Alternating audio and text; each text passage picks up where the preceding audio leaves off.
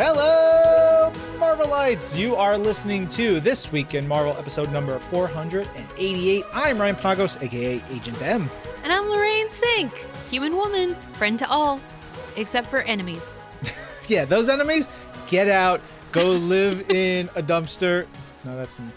Go live in a smelly shoe. How about that? Yeah, with the old lady and all her kids. Oh, Be a better dad. Wait, now this is a story that just This spiraling out of control. Hi, everybody. We're gonna tell you all about what's happening this week in Marvel, whether it's games, comics, movies, TV, or whatever. Yeah, I like this mellow Ryan. You know, it's time for a little NPR twim. Hey, Ryan, Yes, Lorraine. There's something that you have been talking about for a while about your sweet, sweet baby boy. I would expect you'd be bringing the, the thunder today. Yes. Oh, you better believe it, Lorraine! Because right as we were releasing last week's episode, it was too late. The buttons were pushed. It was getting into your ears, all you wonderful listeners on SiriusXM. The news was dropping at the same exact time as our episode was going out. Marvel's M.O.D.O.K. coming to Hulu has a release date and had a brand new trailer that went along with it. You can get your eyeballs all over my sweet M.O.D.O.K. on Friday, May 21st. All 10 episodes.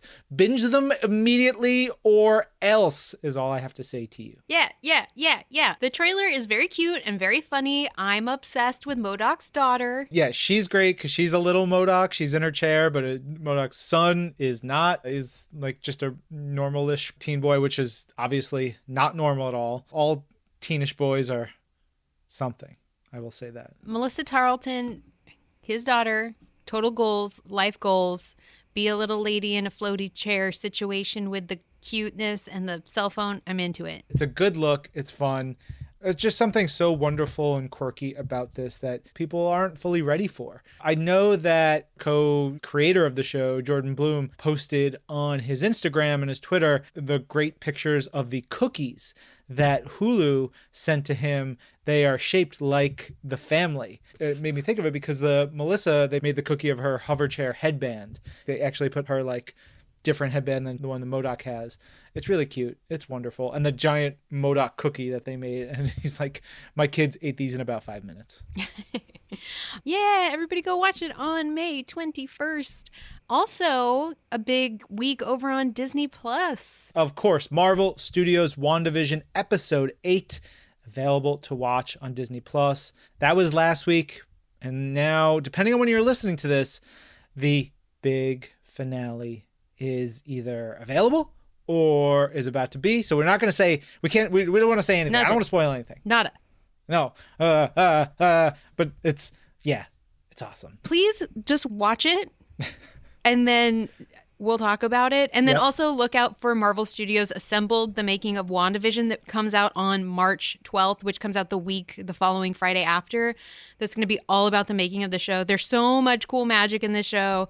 There's so many cool behind the scenes things that I can't wait for people to see how they put this show together because it was so smart. Definitely go check that out. Yeah. And then you're like, "Ah, all right, have a breather. I can relax after these amazing couple of weeks of Marvel Studios goodnesses on Disney Plus. But we say thee nay because then the next week after that, it's the premiere of Marvel Studios Falcon and the Winter Soldier. It sure is. I mean, listen, just come back on Fridays to Disney Plus.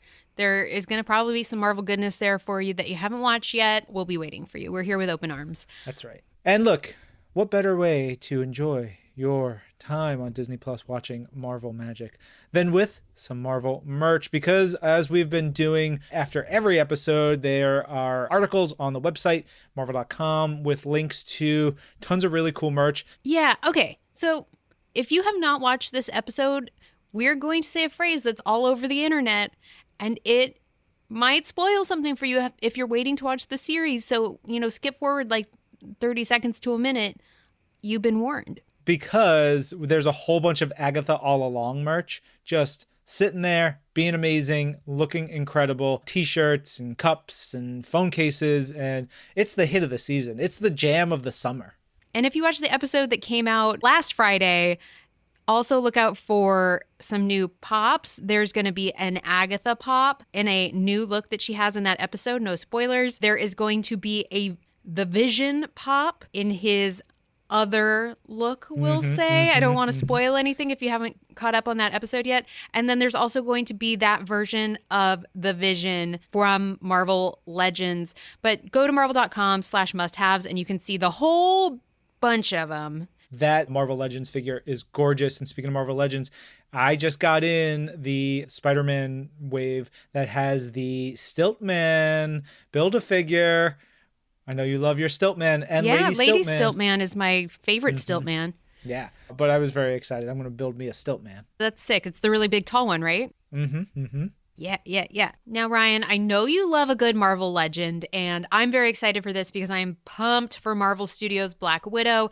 Hasbro has introduced Marvel Legends 6 inch Red Guardian and Melina Vostokoff figure two pack. It's inspired, of course, by Marvel Studios' Black Widow, and they are now available at the Hasbro Pulse website and at all other major retailers. So look out for those. Get them in your collection. I love, I love a Marvel legend. Heck yeah. Also, this is really cool. A shout out to Ruth E. Carter. She is the costume designer for Marvel Studios Black Panther, and she is getting a star on the Hollywood Walk of Fame. Her work is so phenomenal. She won the first Oscar for the MCU for her costume design for Marvel Studios Black Panther. She's an icon in the industry, and kudos to her on being emblazoned in the Walk of Fame.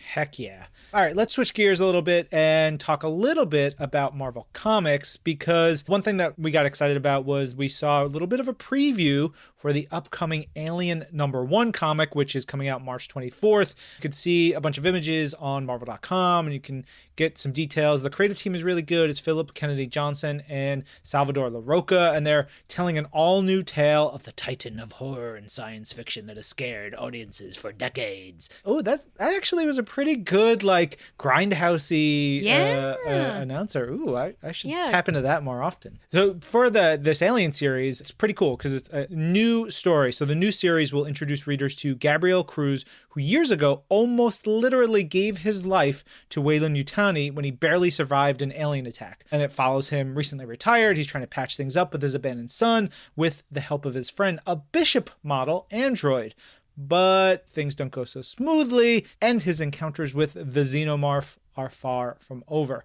No one is safe, no one is innocent, and no one can hear you scream. See the terrors in store in this all new thrilling trailer. So you can watch the trailer, and it's not narrated by me. Thankfully, nobody needs that. You went like almost full pirate. I don't. Yeah, I, look, I, I can't hold on to it. It's like uh, it's like capturing a ghost and it's slipping out of my hands, like as you do, you know. Yep. You know, when you try to grab a ghost with your hands. Yep. That old adage. Yeah, that's right.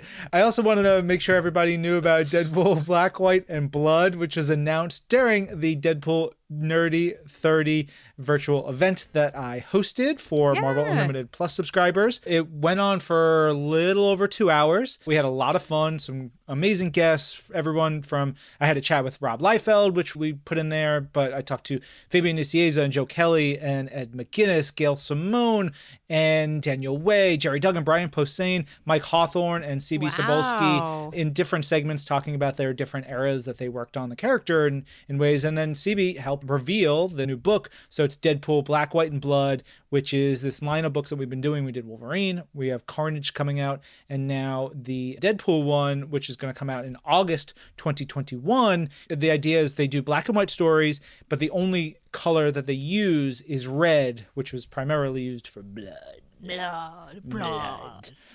It's going to be a hoot. They've done some dynamite stories. I, I talked about it on Marvel's pull list, but there's a story in one of the Wolverine issues that John Ridley writes, which is one of my favorite stories we've put out of late, and it's really freaking good. It's and these are short, like eight to ten page stories. It's dynamite, dynamite comic. Yeah, well, then go check those out.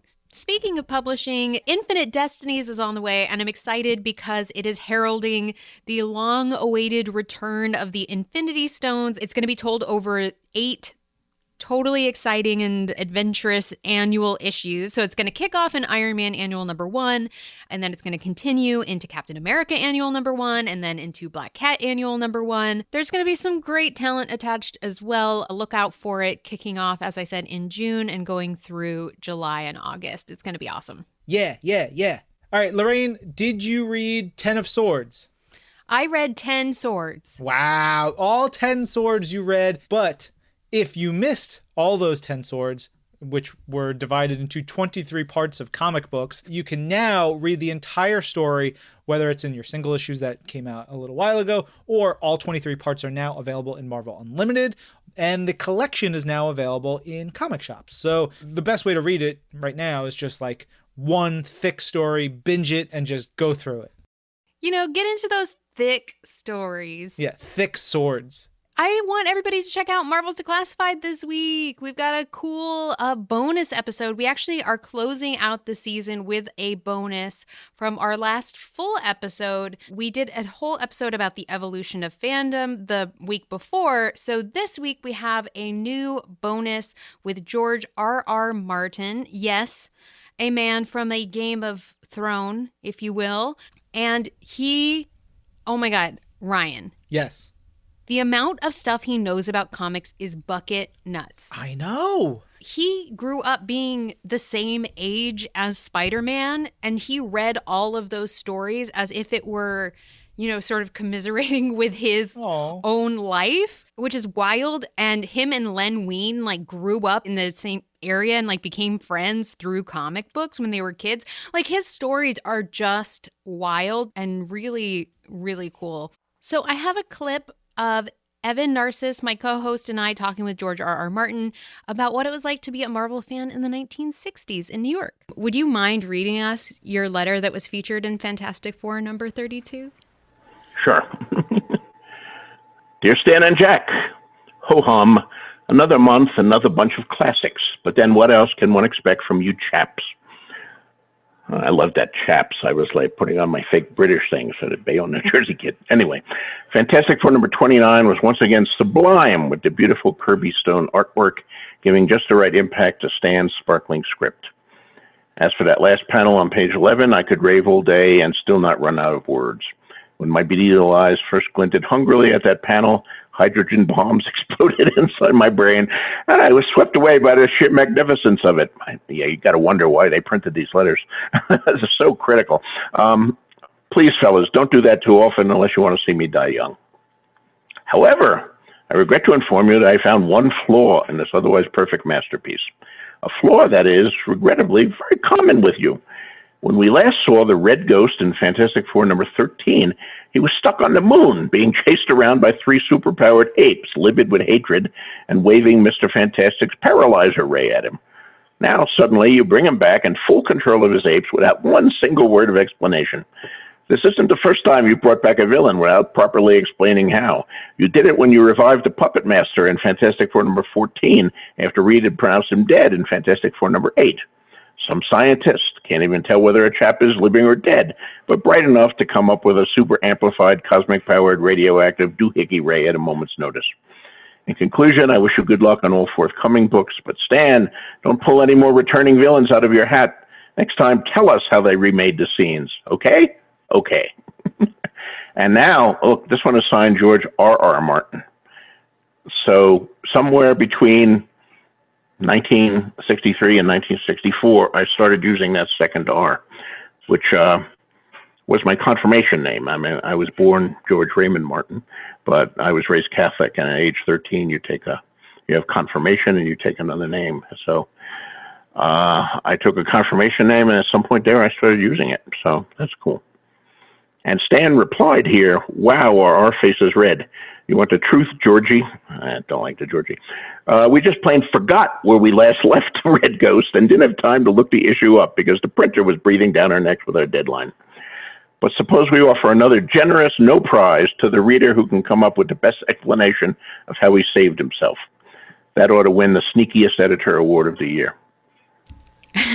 now that was annoying because he offered a no prize to whoever could explain the mistake, but I didn't get a no prize. Where's my no prize? Did you ever get one?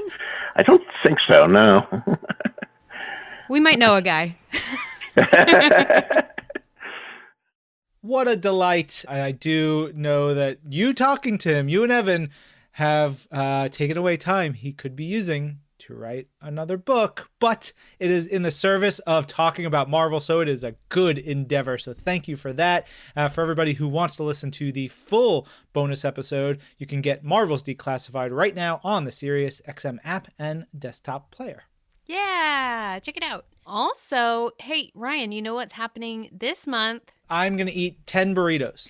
That is true, but not what I was hinting at. Oh. Um, this month is for the ladies. It's Women's History Month and it's International Women's Day coming up next Monday. So, you know, I just wanted to remind everybody to look out for some cool stuff coming up on Marvel.com and the Marvel social channels in celebration. And of course, you should also listen to our sibling podcast, The Women of Marvel. They're bi weekly wherever you get your podcasts, including SiriusXM, just like us. They're terrific. You know, I feel like maybe we'll talk to them soon uh, here on this here show. Get a little update from the Women of Marvel, which is always a delight. And and there's the Women of Marvel comic that's coming out soon too. Yeah, so keep an eye out for those. Yeah. All right, it is time for this week's interview, and our guest is Tom Scioli. He's done a, a, bunch of Marvel comics and other really great comics, but we are here to talk to him about his biography about Jack the King Kirby, which is called Jack Kirby, The Epic Life of the King of Comics. And we're doing this to celebrate 80 years of Captain America, which is wonderful. And what a great reason to talk about Cap, which means it's a great reason to talk about Jack Kirby. So uh, this is a fun piece. I absolutely love this book. I, am a big fan of Tom's work. His art is heavily influenced by Jack Kirby, of course. This one is a really wonderful look at Jack's life and his thoughts, and it's a great perspective because it's done in comic book style. So it's it's really special. I love that. Let's take a listen.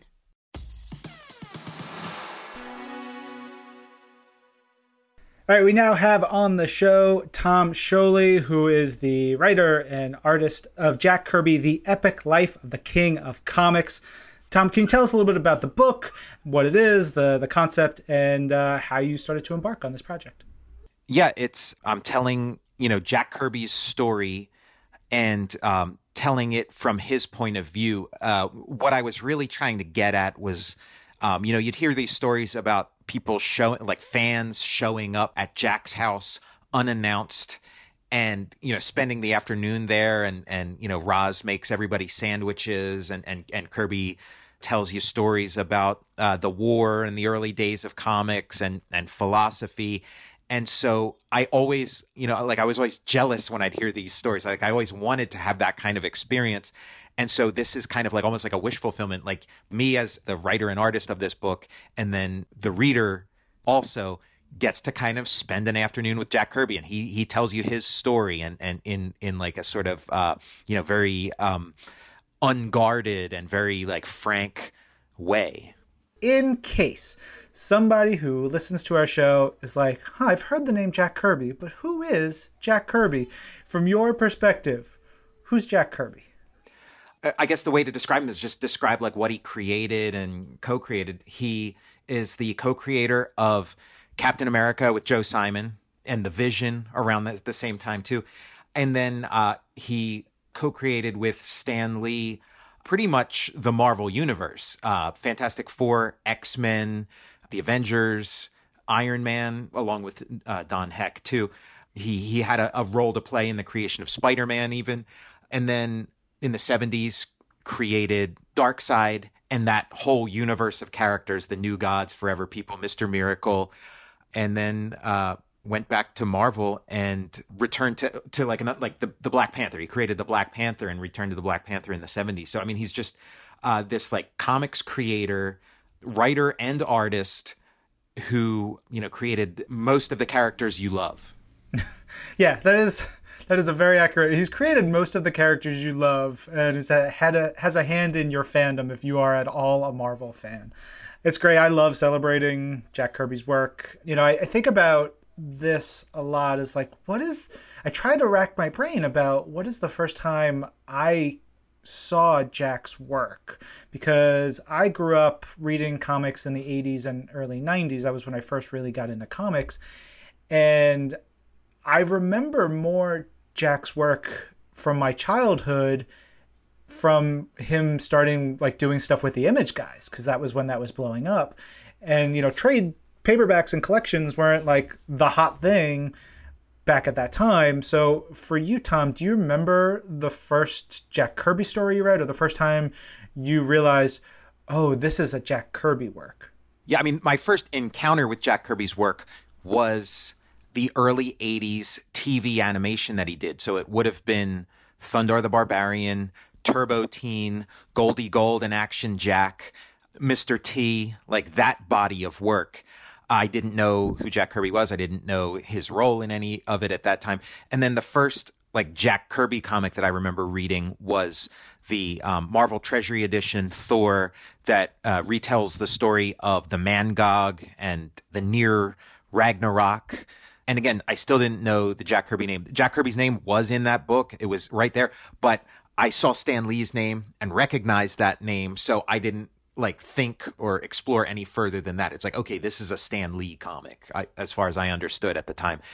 And then I really like came to reckon with Jack Kirby and who he was around the time he died, because then you know that's when people were really talking about him. And you know, I remember the New Yorker. Uh, like I, I had a subscription to the New Yorker through through my school in high school, and I remember the Gary Panter tribute to Jack and stuff, and, and some of like my friends who are like more educated in comics, you know, knew about Jack Kirby. So I kind of got an inkling of him there. And then, you know, maybe like a year or less later, uh, I was at a comic book store and, and they had sort of like a Jack Kirby section. And I saw the Jack Kirby collector and I saw the Art of Jack Kirby book and then started reading that stuff, you know, on, on, the shelf at the store and was like just blown away as like, okay, this is who Jack Kirby is. This is what he did. And I had no idea just how deep it goes. Yeah. You know, I, I like that you say you had no idea how deep it goes because I, I feel, you know, I've worked at Marvel for almost 14 years. And then I was reading your book, the Kirby biography, Jack Kirby, The Epic Life of the King of Comics and that still like opened a ton of stuff that I had no idea about somehow just missed. And like one of the things that smacked me in the face was the the some of that animation particularly turbo teen because like i as a kid that was like this cool weird thing. And then it as i got older it was just stuck in my head of like that's such a weird idea and i love it. And visually i could see that transformation even though I hadn't watched the cartoon for years. And then I'm reading the book and reading the book, and I get to that part. It was like that weird feeling of, of course, Jack helped create this because it it and it was stuck in my brain. It was like it was just such a beautiful moment, and and finding out about that among all the things, it's like the well seems to never end of how deep it goes with Jack's work. Yeah, you know, there's the Jack Kirby Collector magazine, and it's like just when you think they've uncovered everything, they'll hit on some new lost gem, you know, some unpublished thing, or or they you know peel back a paste up off of an old page and you see some you know sequence that that you've never seen before it's it's pretty astounding that that Jack Kirby well seems like it goes down forever you know like like something out of his comics like one of these like bottomless pits that like Ulik would fall down or something yeah uh, I, I'm also a, a, big fan of your work. You know, Godland and uh, Transformers vs. GI Joe. Man, I freaking love that book so much. It rules so hard. Uh, Fantastic Four Grand Design was fantastic, and reading that, I was like, man, I, wish Tom would do more for Marvel. Uh, and then thinking about this, and for for our listeners, you know, how much of Kirby's work do you think influences your own, whether it's storytelling or figures or just just in general? Yeah, I don't I don't know that it would be possible to extricate the Jack Kirby influence from my work. I, I mean, when I first started making comics, I was very deliberately studying his work and deliberately setting out to emulate his work. Uh, I still study his work and I, I still um, love it and, and I just read it for enjoyment, but I don't, I'm not trying to look like Kirby anymore. It's just become part of, you know my my uh, you know soul or something you know part of my you know it's just in there so like it i can't help but but have that influence come out. So so maybe it's not so much on the surface anymore. But yeah, the ways of approaching composition, page layout, panel composition, but then also, you know, what's inside the panel, you know, just um, having sort of like the figure dominate and, you know, the, the three dimensional quality, uh, you know, just, yeah, it's, it's there. Yeah, just like the sense of movement that Jack could evoke in in anything, or just there's a feeling of action of energy, even if it's you know two people just talking. There's something to it. It feels like you can you can feel the kinetic energy around it. It pulses and it moves and it doesn't comics is a static medium. Those pictures aren't moving, but a Jack Kirby picture really does move. There's like a weird optical illusion going on, um, you know, especially when he's presented in the right way or like inked by somebody like a, like a Mike Royer or, a John Putin, like somebody who really gets the idiosyncrasies of Kirby. It really does look like it's in motion. Yeah, I'm glad you bring up the inkers because that was something that I enjoyed seeing the perspective in the book about you know who Kirby's favorite inker was, and as I was going through a lot of work last year, I I kept going back to Chic Stone's inks on with Jack, and I really like those for me are some of my favorites on, on the X-Men pages. Like there's something really cool about the line work that Chic lets him, you know, helps embellish what Jack is doing. Who's your favorite inker to go with Jack? I, I love Chic Stone also. Like I, I, and I think he's like really underrated and he does it is kind of that like pop art Kirby and I love that like those like thick outlines he puts on everything. It just kind of like really, you know, creates that that 3D illusion. I mean, my favorite is Mike Royer. Like it's his inking like really captures Kirby's idiosyncrasies real and amplifies Kirby's personality. Like it it really um it burns the images in, in in your retina. Like like he just like the, the way he applies black is like so thick and precise. And it's not a surprise that, you know, Kirby had expressed that you know he's he's his favorite. Like I I, I really love it. It, it. it emphasizes like the alien quality of Kirby's stuff. I mean, like the the listeners can't see this, but behind you is you know the double page splash from Eternals number two, I think maybe, or and it's Arishem, the space god, and it's inked by Royer, and it just it looks phenomenal. It it looks like like nothing you've ever seen before. Yeah, yeah.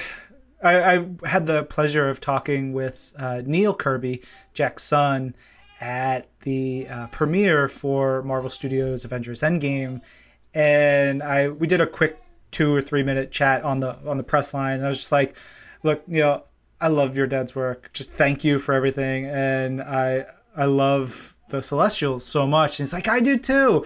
Arishem is my favorite." I was like, oh, "Yes," it's just like that love that Neil has and having that conversation. I'm really excited for fans to understand and see more of Eternals. Yeah, I'm I'm excited about Eternals being a movie because you know, plenty of Kirby's co-creations have like made it to the big screen and stuff, but as far as I know, this is the first Kirby sole creation. That's that's a big deal. That's that's really something yeah yeah it's I, am excited and like for all the fans to read this eternals for the first time and and see the, the collections that are out there and, and find their find it and be like oh wow. Yeah because i think i mean eternals is under the radar. Like it's it's not really well known. It's it's not that well read. Even like new gods was kind of obscure for a while but that's kind of become more on people's radar. But i think i think eternals is like still you know so yeah i'm excited about about you know just like a general audience connecting with such a great body of work which is so it's so jack. Like it it really is his his kind of thing.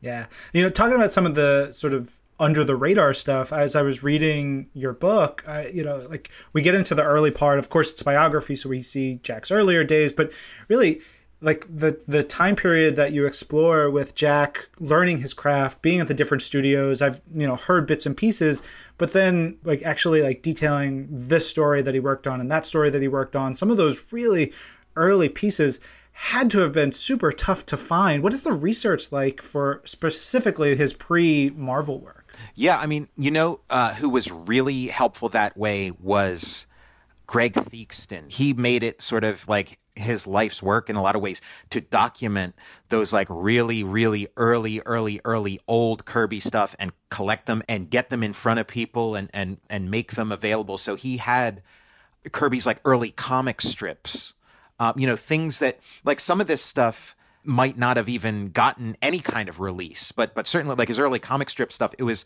for like this um, you know, fourth tier comic syndicator, you know, that wasn't in very many papers to begin with, but you, you can read it and you know, there's probably like a couple other sources, but the the Greg Greg Theakston really was from very early on. He he you know made it a point to shine a light on that stuff. It's it's amazing that, and I'm thankful for folks like that. And like, it's hard to explain that to someone young now who has access to the internet, who has access to a lot of materials. You know, thinking if you were putting this book together longer ago, how much more difficult it could have been, and now having these resources and, and stuff around is, is incredible. And I was also thinking about those World War II stories that Jack was telling. I was talking with another Marvel creator who's a writer, and he's active duty U.S. Army. And we were talking about Captain America and, and how he's written a Captain America story that I was like, it, it felt very real in a way because you've had that kind of experience. And I was I was doing I was researching that I was I was reading your book and thinking, looking at how the experiences that you recount in the book man what were some of the the places where you got some of those quotes and those stories from because it is horrifying what jack saw yeah i mean kirby would tell these uh like war stories to pretty much anybody who would listen. You know that was like you know a lot of people have that story. And so there are a lot of interviews. There's there's print interviews where he's telling these stories.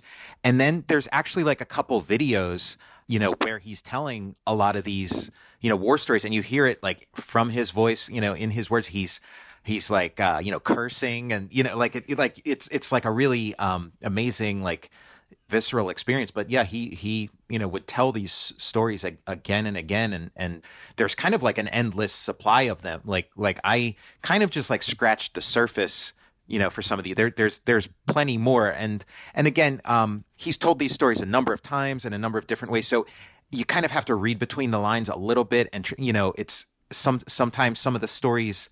Um, you're not sure if he's describing like two separate incidents or if he's describing like the same incident, you know, from like a slightly different vantage point or whatever. But but yeah, it's um, there's a lot of them out there. I mean, it would have been great uh, to have you know all of them, you know, completely documented, but but what's out there is a pretty large number.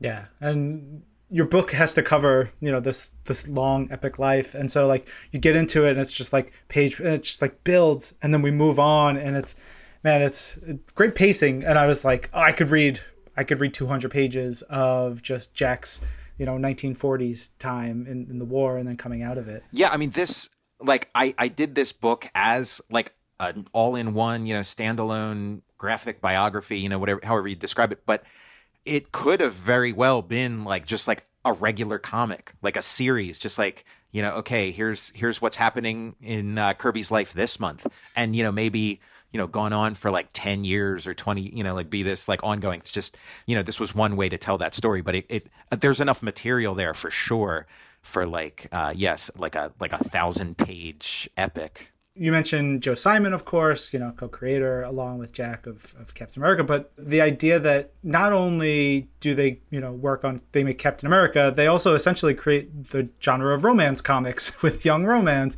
And Marvel, you know, we have a history of, of tons of romance books, but so he helps create that. He helps create Captain America. And then I started to think as I was reading the book, almost like I go my brain starts going down this what if path because in the book you talk about how Jack was like trying to get into the world of syndicated comic strips for years and getting essentially nowhere. And what if he had? It's sort of like almost a, a domino effect of what happens to pop culture if Jack Kirby doesn't go down the comic book route. Yeah, I mean if if he had, you know, found sort of like the kind of outlet that like Hal Foster had or something where he'd have like, you know, like a whole giant page of, you know, in, in the Sunday, you know, like, yeah, I mean, it, it would be amazing. Uh, the thing is, he was so incredibly prolific. Like, if he did have a successful, long running comic strip, which like the closest he got was Sky Masters. Sky Masters ran for like two years. It was pretty successful. It just kind of like didn't go the distance. But I think if he did have like a an ongoing hit uh, comic strip, I think he would have had to still do comic books, you know, just to keep his pencil moving. Yeah, yeah, of course, you're right, 100%, because he was doing what? 40 some odd pages a week at certain points, or maybe more of comic book work. It's, yeah, and with his brain, with all his ideas, yeah, it, which is good. It makes me feel a little bit better about this what if scenario. Too many of our what ifs end in, in despair, and that's where my brain was going. You know, he, like his comic strip work, like some of the earliest stuff he did, these comic strips are so close to like what you'd call his mature work, like the work he did with Stan Lee and and the work he did solo in like the 70s.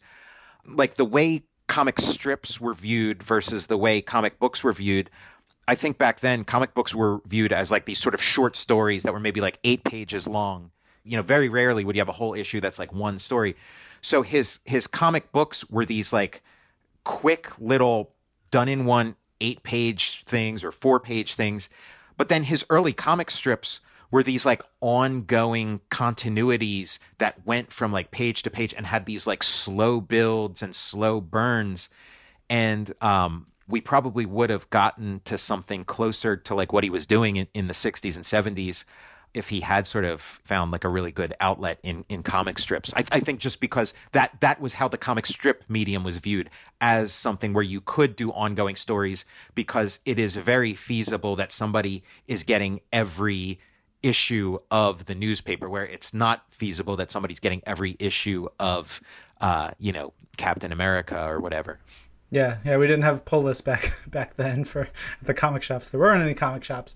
Uh, it's of course Jack's biography, and it's told from his point of view. But there are a couple sections told from the point of view of his wife Roz. Uh, there's a bit from the point of view of Stan Lee. Why did you include those bits in there?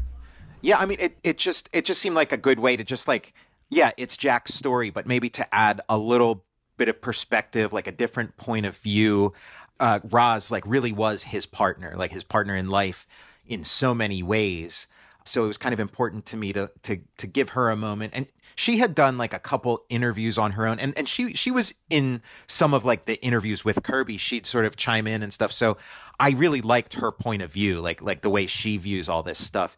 And then with Stan Lee, it's like for the purposes of the reader and for the purposes of pop culture, he is Jack Kirby's other great partner. Now, now if you look at like the span of Jack Kirby's life, Joe Simon is more of a true, you know, he was a partner for a longer period of time, and it was more of like a like real partnership, a real like business and, and creative arrangement. And with Stan, it was like less so, but still the stuff that we're like the reason why Kirby is you know so remembered is like largely that 60s body of work and i think a lot of people are coming to this book curious about kirby but curious about stan lee too and they both had very different views of like who did what. And this was going to be, you know, this is Jack's story. I worked really hard to be as factual and objective as possible, but it's still like it's it's Jack telling the story. So I thought just for for the sake of balance and it just felt right to like let Stan sort of, you know, chime in for a little give give him the microphone for a little bit, let him tell his side of the story before we, you know, go into the other side of the story there's a couple parts in there in, in the regular sort of story in the narration where Stan calls him Jackson. Did he really call Jack Kirby Jackson? Yeah, Stan Lee is sort of famous for giving people nicknames and you know being sort of like jovial and, and, and, you know and, and jokey that way and you know like there's jazzy John Romita and you know stuff like that that was Stan's thing and and um you know it was there's like Stan Lee the the real human being but then there's like this Stan Lee persona and character that was a very like deliberate creation that Stan created and that was part of it. And when he does sort of become more self-aware of those kind of things and, and and plays up those aspects it does sort of like bleed into his actual life. And I, i'd heard like a number of accounts of like why that duo sort of split up why you know kirby left. And, and one that that i came across in my research for this book that kind of blew me away was Jack kind of sat down and he said, I'm paraphrasing, but he said something along the lines of like, I felt like I created a monster in Stan Lee, like that, that, um, you know, he was turning into something that I wanted no part of. Jack saw him as becoming kind of like affected and, and you know, maybe this was just a phase that Stan was going through and he kind of uh, grew out of it. You know, sometimes that can happen if somebody gets really famous really fast. It kind of like sends them for a loop and then they have to kind of like recalibrate and get the. But from Jack's point of view, it was like, it was very troubling to Jack. And, and some of that does come across in that book, you know, kind of the reaction, like, which you can understand if you've known somebody for years and years and they've been a certain way all that time. And then like almost overnight have this like reinvent themselves. It can be very you know uh jarring. Yeah yeah for sure. Um you know i was thinking about i mentioned the world war ii stuff the jack's military experience and you, you look at jack's larger body of work and he takes you see how he takes inspiration from from everywhere and sort of puts it into all these different cool genres and changes it and twists it and turns it into this, these amazing stories what do you think was where he was pulling inspiration from and thinking about? What do you think is foremost in his mind from your experience and research? The mythology that he was looking at, the sci fi stuff that he was always pulling from, or those actual real world experiences? Yeah, I mean, he he says that like those people in his comics are real people, and that he knows those people. Like, so I think that is the big thing he's drawing from is like his own experience, and it's like sort of like an intuitive thing. It's it's not so much like oh, this is you know this character's my mother and this character's you know my brother and the, you know but but you know mainly like like intuitive. Uh but yeah all those other things do come into play. And um like when you're talking about that like the 60s marvel stuff he had like worked in every genre prior to that. And it really feels like for that 60s stuff he was just bringing all of that. He was bringing the romance genre to it. It wasn't just super, it was superheroes, but it was romance, it was war, it was sci-fi, like it was mythology, like all of these, you know, things were just kind of bleeding into each other and and creating this like really um you know, this amazing uh, brew, you know, this this uh, winning formula. Yeah. Yeah, it's almost unclassifiable in some ways. Um, you know, I, we also not just the 60s, but Jack's 70s Marvel work is some of my favorite. Uh, Black Panther in 2001 and, and Captain America. I love that stuff. But it's a small step in, in your book. How did Jack feel about that body of work? Yeah, I mean, he, I mean, he, like, he always kind of like gave his all and he was always committed and he was excited about that sort of like second go round at Marvel, or or you could call it like a third go round if you count like you know the timely era, like the Captain America, the original Captain America era. It seems like the '60s stuff he was guns blazing and going for it and creating with like reckless abandon, and then felt kind of burned and then went to DC and felt like, okay, here's my new opportunity, and then went into that guns blazing, reckless abandon, maybe even more so. But then it's a shorter, it's like, you know, half the length of time. And so by the time he came back to Marvel, you know, you can only do that so many times. You know, I, th- I think he was sort of disillusioned to a point. So he did come in guns blazing, he did commit, but it just couldn't have that same energy that he had like in the 60s Marvel stuff and the 70s DC stuff. And I mean, I and I love that I love his 70s Marvel body of work, but you can tell he was in there, he was cautious. He he had his guard up. He had, you know, set uh, boundaries. You know, like it's just like a very different thing than than when you just recklessly jump into something and don't you know hold back he was holding back a little bit. But that that 70s marvel body of work it's incredibly idiosyncratic. Like if you love jack kirby you're really going to love his 70s marvel stuff because it's so jack kirby.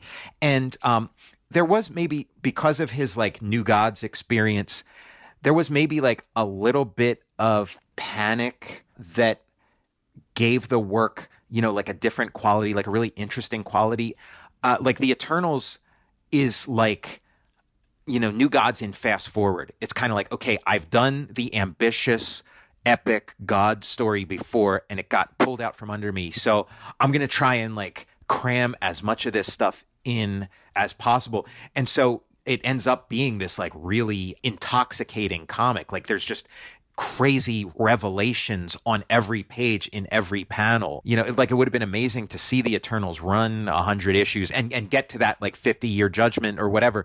But what the ground he managed to cover in those I don't know what is it 18 issues 20 you know 20 issues or something you know at a time when comics were 17 pages long it's astounding what he did yeah. there yeah it could 100% yeah I, I think it, it's a, a, a wonderful story of, and celebration of, of the man it doesn't pull punches it, it's it's gritty and brutal and, and sad and sweet and funny and weird and it's it's Kirby it's it's uh, it was a really great book uh, last question for you this one's probably a tough one. Do you have a favorite Marvel story by Jack Kirby? Um, I mean that Mangog, like 1970s Treasury edition. It's like my first encounter with Kirby, and yeah, maybe maybe my favorite. Like like definitely of the Marvel stuff, that's my favorite. Like that's the thing I've gone back to the most. It's just the story itself is so amazing. Like like again, like every page is is a, is like something amazing happening. The even though it's like excerpted from like the series, it's still feels like a complete, you know, beginning, middle, and end. And then just that format is amazing to see like a Jack Kirby drawing that's like, you know, huge. It like if I really thought about I, I could maybe come up with like a bunch of different answers and things, but that's what my, my gut is telling me and what my heart is telling me is that it's it's that Thor Mangog Treasury edition. Yeah. That's awesome.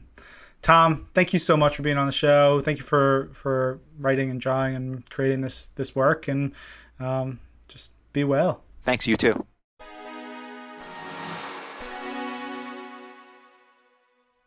Ryan, that sounded like so much fun. Yeah, it was really terrific. Once again, you can definitely go out, get your hands on Jack Kirby, The Epic Life of the King of Comics by Tom Scioli, and then just read every single Jack Kirby comic that is available on Marvel Unlimited.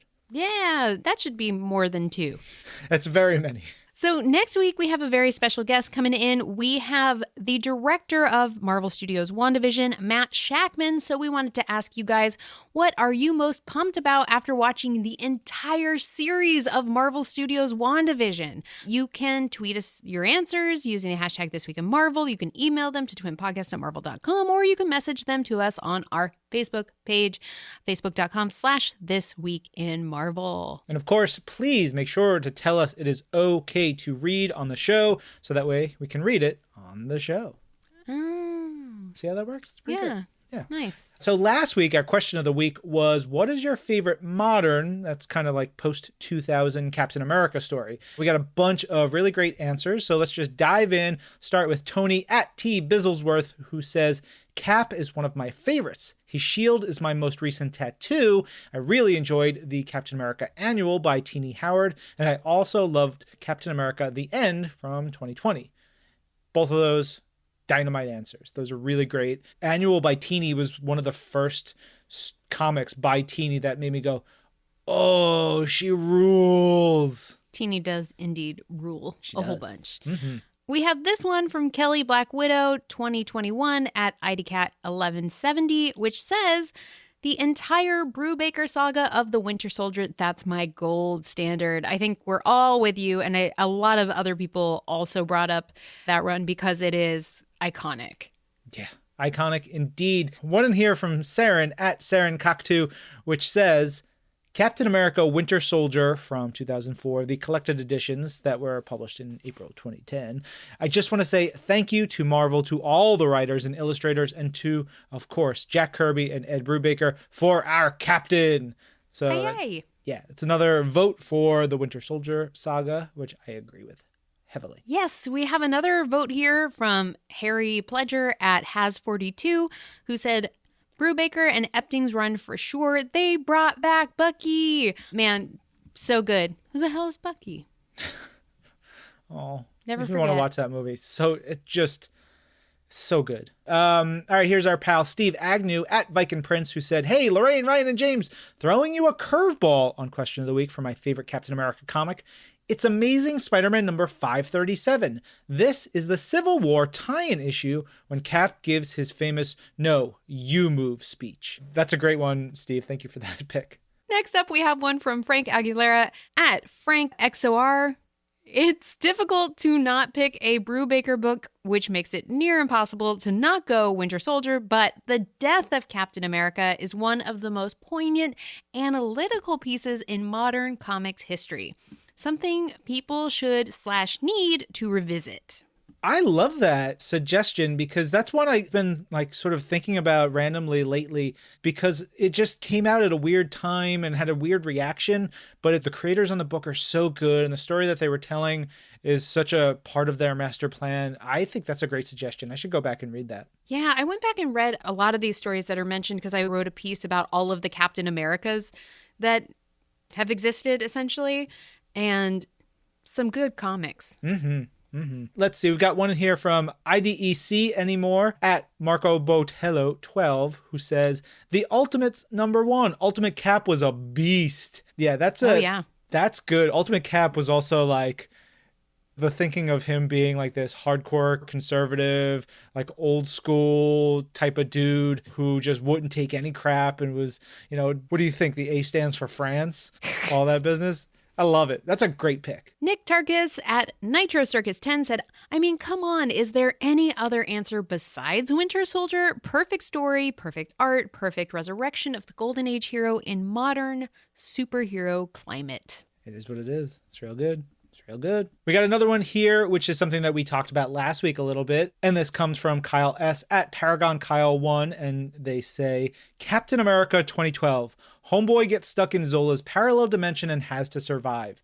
It's a great story. I fully agree. That one, especially the the art in that I can like feel the colors. It's Dean White coloring over John Romita junior Mm-hmm. And those blues and those greens and those reds, they explode off the page. It's a beautiful book. It's really, really good. Yeah. Next up, there is one from Philip Preston Gwynn at Bestosterone, which is hilarious name to me. Man Out of Time is Ace, easily my go to recommendation for anyone interested in a cap story. Mm-hmm. Right on. All right, one more in here from Tim Glancy at OMG Lancy, which says Captain America the New Deal. Love the real world take on Cap. What a whole lot of answers. Um, so much love for Cap. It's very well deserved. One more suggestion uh, that just popped into my head that I wanted to put out there, which is a very probably uh, super underrated story, is called Captain America Cap Lives. And it's from the Captain America run that was right before the Brubaker stuff started. It is written by Dave Gibbons. So it Dave Gibbons who penciled Watchmen, and it is penciled by Lee Weeks, who is one of my favorite most underrated artists of all time with also it's got they use some Jack Kirby stuff in there and some John Romita stuff and some Cassaday stuff and it is this just incredible sort of alternate reality Captain America story that I may have to read it tonight because I just Wow. remembered it and I'm so excited about issues like 17 through 20 of this Captain America run from like early 2000s. I swear everybody should go read it. It's so good. Hmm, I might have to go back and read that myself. Hmm. Once you're done reading that, you can celebrate because this episode of This Week in Marvel is done and it was produced by Alexis Williams, Zachary Goldberg, Percy of Verlin, Lorraine Cink, and Ryan Penagos. Our audio development manager is Brad Barton. And Jill DuBoff is our director of audio. And special thanks to Caps Taps. Shield your feet with a tippy tap feed. Caps Taps, the tap shoes for superheroes. I'm Ryan, I'm Lorraine, and this is Marvel. your universe.